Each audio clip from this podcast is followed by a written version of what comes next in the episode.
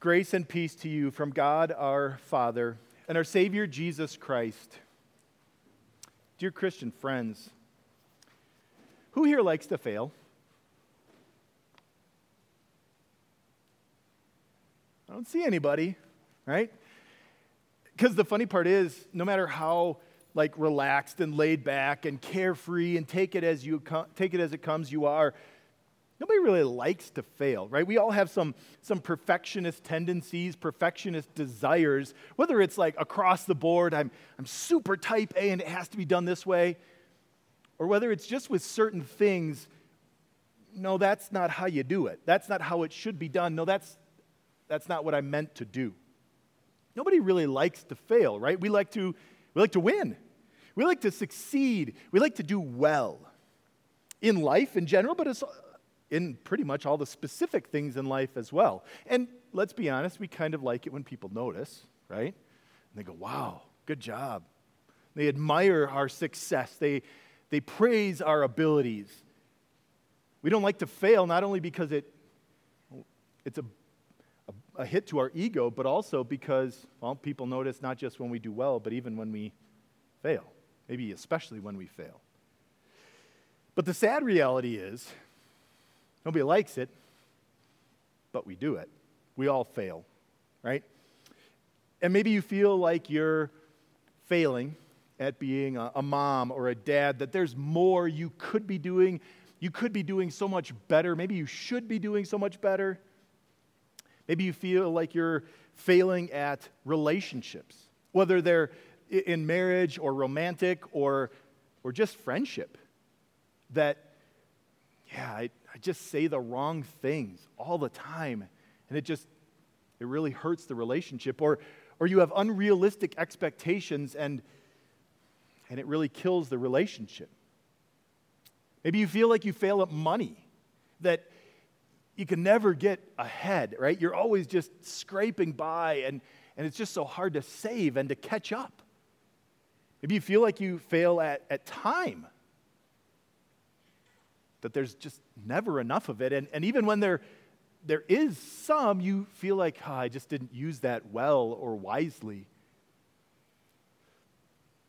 What about when you fail God? Because I, I think we've all heard enough of what God says in His Word that, that we know God has expectations, right?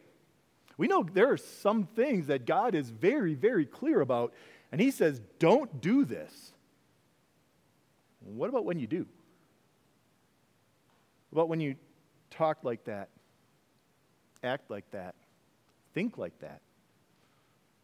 What about when you don't do the things that God says to do? What about when you you fail to show mercy because let's be honest, you just don't really care?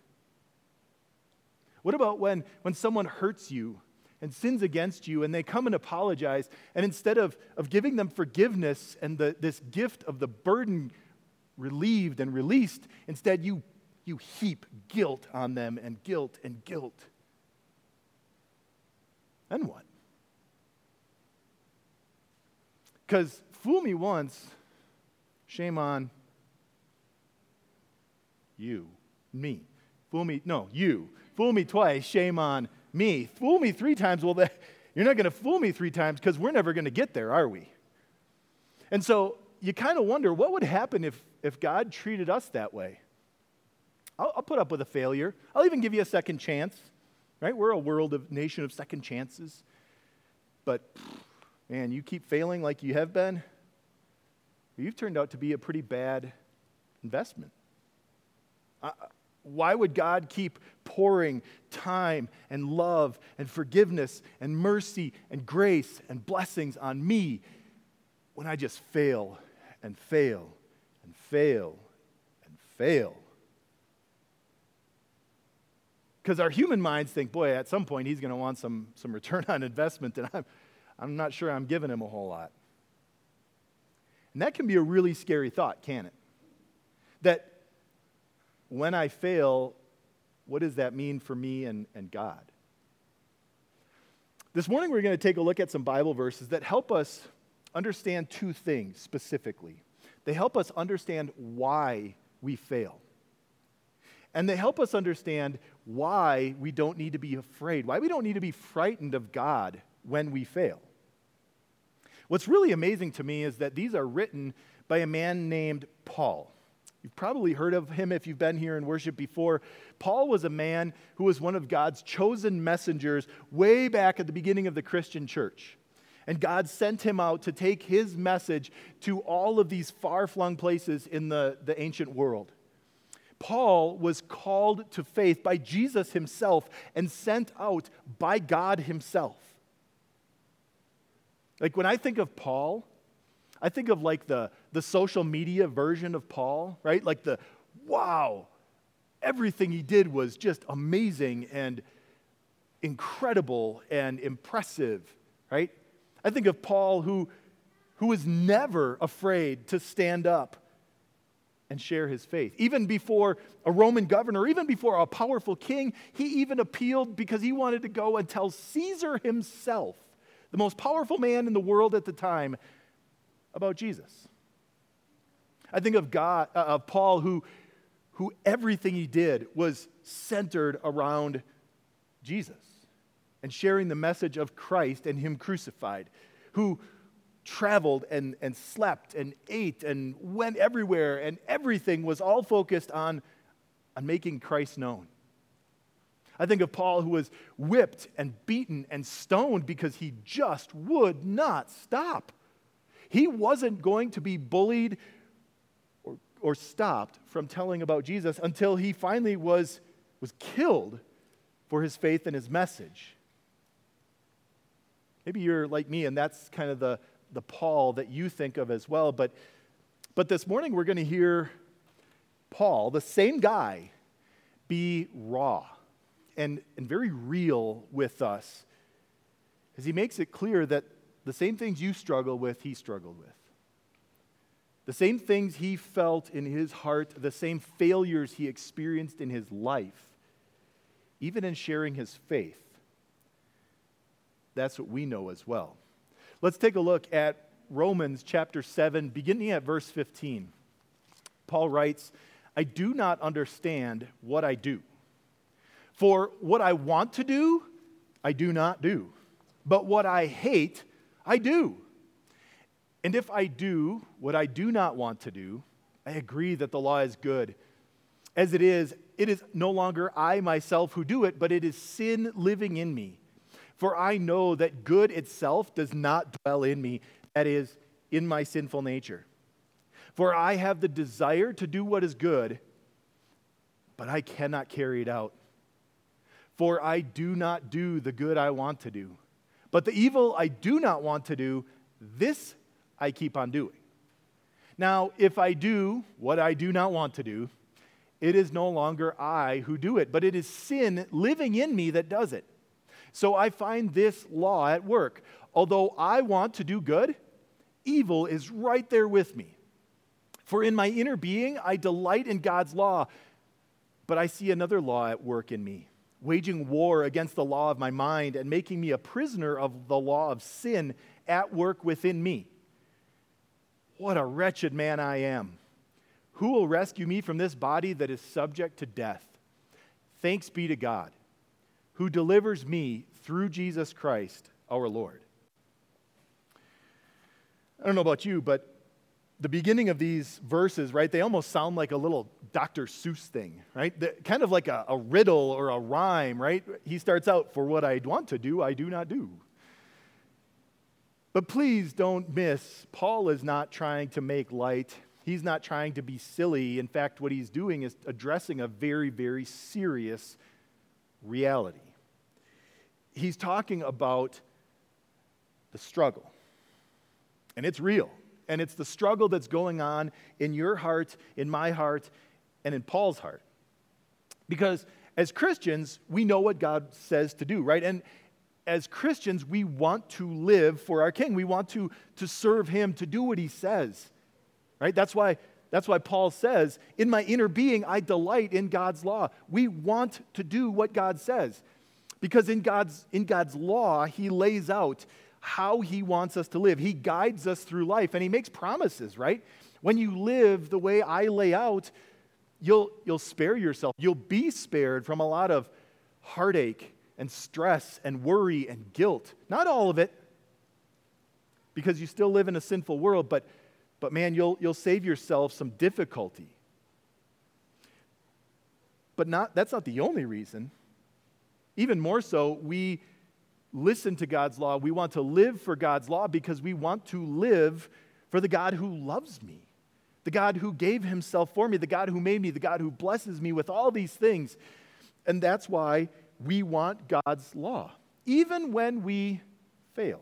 Even when we, we veer off course, even when we take some missteps, even when we don't live up to the, to the standard God has for us, we want to see those so that we recognize where we failed, why we failed, and we try not to fail. We work at not failing in the future. Right? That's why, that's why Paul says, if I do what I do not want to do, I agree the law is good.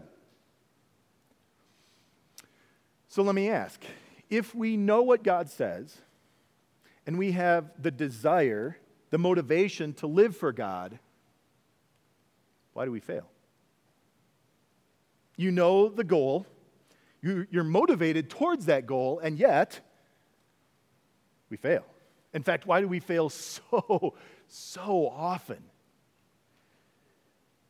Well, there are some that call themselves Christians that did back in Paul's day, that still do today, that would say, well, you fail because you're not a real Christian. Or they would tell you that you fail because you just don't have a strong enough faith. That sadly misses the point by a lot. That is really not at all the case. In fact, it has nothing to do with your faith. It has everything else to do, it has everything to do with something else. And here's the reality that Paul's going to explain. It's our first takeaway this morning. It's that when I fail, it doesn't mean I'm less of a Christian. It means that I am human.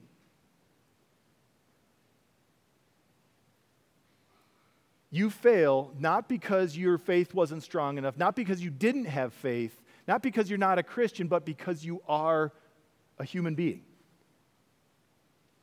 And so, those charges of, of not being Christian enough, not having a strong enough faith, Paul wipes them out, doesn't he? Look at what he says. He says, I have the desire to do what's good, but I cannot carry it out. The motivation is right. So, why do I fail? Why did Paul fail? Right? If, if it's all about have, not having enough faith, well, well, here's the guy who is the greatest messenger for Jesus who ever lived who says, I'm in the same boat. Are you saying he didn't have faith? He wasn't really a Christian? No, that's the problem isn't faith, the problem is something else. He says in verse 17, as it is, it's no longer I myself who do it, but it is sin living in me. For I know that good itself does not dwell in me, that is, in my sinful nature. See, Paul's saying it's not about faith, it's about sin. And it's sin that, that we're all born with. We don't like to think of that a whole lot, but it's a reality.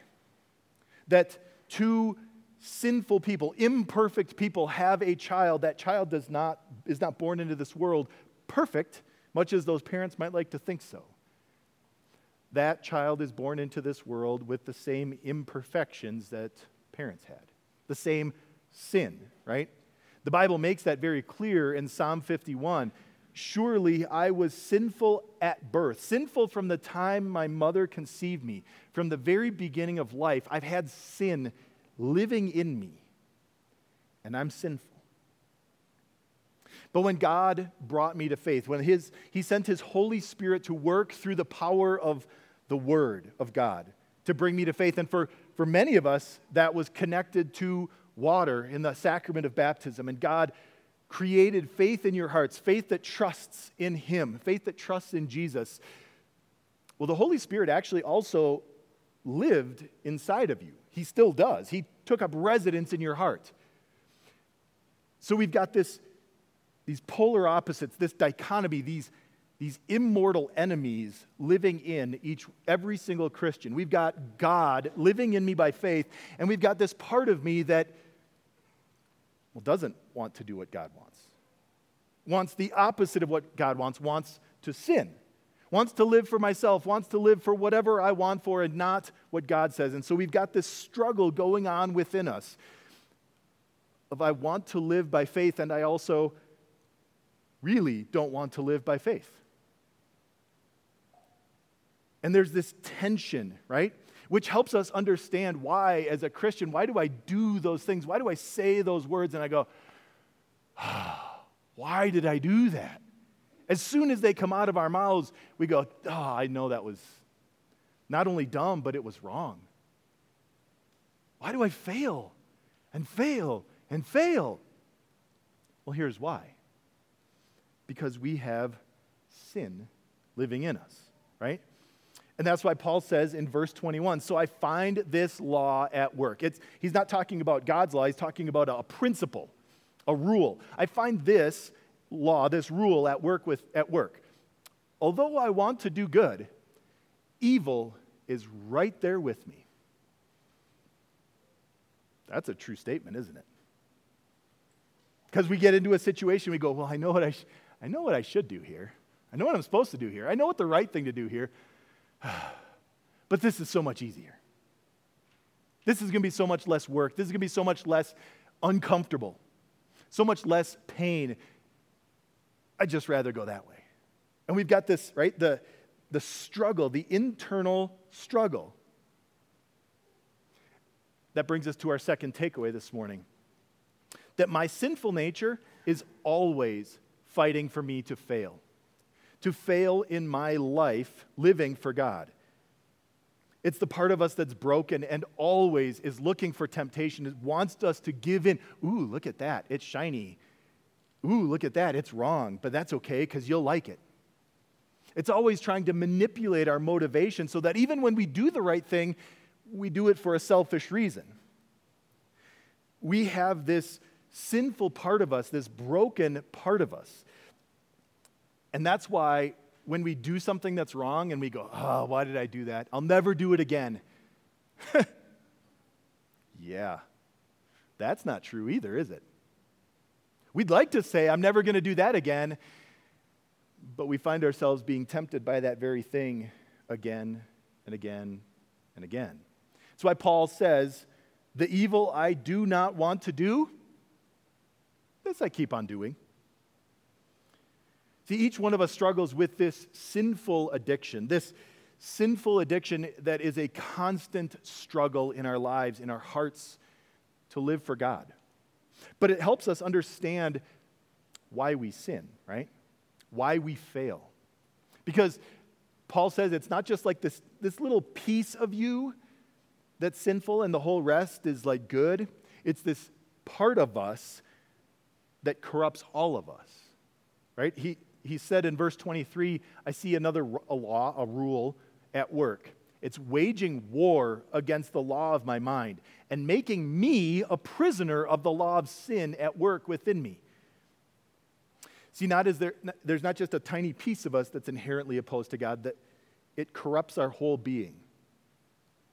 That's why your mind wanders and you go, wow, how did I end up there? It's why your eyes and ears tune into a screen that so easily leads you into lust, into envy, into hate. It's why our, our ears listen to vulgarity and gossip, and our lips so quickly join in. It's why we take a, take a look at our, our stuff, check our bank accounts, measure up what we have, what we don't have and we either do it out of pride or greed, or out of worry and fear, or out of jealousy and comparison. Our minds, our eyes, our ears, our hands, our feet, you know how often yours leads you into temptation, into sin, into failing to live for God. It's a constant battle we fight, and, and that's why we fail. And maybe now you're getting to the point where you're like, holy cats, this is, why bother? I mean, I, I know how often I fail. And this sounds like it's an, just an endless and a hopeless struggle. That, that I'm even fighting not just against an external enemy, but against an internal one. And the enemy is not going to give up. Why, why fight it? Why struggle? Why, why keep trying? Why have hope? It almost sounds like Paul got to that point, didn't it? In our, our verses from Romans 7. It almost sounded like he got there as well, where, where he got to the point where it just felt hopeless. What a wretched man I am. Seems kind of seems kind of like a lost cause. But then he, he gets to the point where it reminds us why, in spite of ourselves, in spite of our, our hopelessness, we have hope. It's Jesus. Because for every single time we have failed, Jesus did not. It's amazing that, that our Savior came here and he lived a life that is 100% perfect. He never, ever once failed. Never once at living perfectly for God. He never once said a cross word or had a, had a wicked thought or a selfish desire. He lived perfectly. And there's a reason he did that. It's our next takeaway that Jesus' life and his death wipe away all of my failures. Because Jesus didn't just live perfectly for himself, he lived perfectly so that he could give his life to be the payment that wipes our record clean. He gave his life to wash away our sins. What an amazing thing that, that Jesus would, would live perfectly, and then he would take the criminal record, so to speak, the record of failures and sins of every single person and on the cross, he would bear the sentence, the punishment for them all. And while it may have seemed like he failed in that effort when he died, we know that he didn't. He proved that he conquered sin and he conquered the sting of sin, right? Death. Because he rose from the dead and he proved that neither death nor its power, sin, have any authority, any power over him. He has defeated them, he has conquered them once for all. And that's our hope. That's why we don't need to be afraid, to be frightened when we fail. It's why Paul ends this section with hope. And with hope by pointing us to Jesus, right? After it seemed like it was all hopeless, look what he says Who will rescue me from this body that's subject to death? It's the result of sin, right? Thanks be to God who delivers me through Jesus Christ our Lord. See, every day we're going to be tempted to fail, to fail to live for God, to fail to love the way that God wants us to love, the way that He loves us, to fail to love other people the way that God wants us to, the way that He loves. And here's the reality I will fail, but Jesus forgives. Jesus lived and Jesus died and Jesus rose to pay for all of my failures so that I don't need to be afraid. I don't need to be afraid or frightened of God. I don't need to be frightened when I fail. I don't try to fail, but when I do, I, I bring it back to Jesus. I say, Lord, you, you wiped my record clean of all the rest.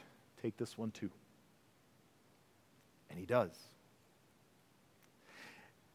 And that's why we look forward to the day when we get to live failure free, right? In this eternal perfection with God. But until then, well, we're going to fail. You are, I am, today, tomorrow. We're going to fail at, at being the perfect spouse, the perfect parent, the perfect child. We're going to fail at being the perfect student. We're going to fail at being the perfect employee. We're going to fail at being the perfect driver. A lot of people fail at that. We're going to fail. When we fail, though, we've got a place to go. And it's not to it's not into a shell because we're afraid. It's not to go hide under a mountain of guilt because I failed again. It's to the cross where Jesus' perfection wipes us clean. And that's the beauty of it, right? Because then I get to live boldly for my God, uh, unafraid that, ah, oh, I did it again, and maybe I shouldn't even try next time. No, no, try. Live Fight the good fight. Struggle. Share your faith. Live for Him. Be bold. Be confident. Be courageous because of God. And that's the beauty. That's our last takeaway this morning that my failures are not what define me. God's love is what defines you and what defines me. You might be a sinful person, but you're a sinful person that Jesus died to forgive. And that's why we don't need to be afraid.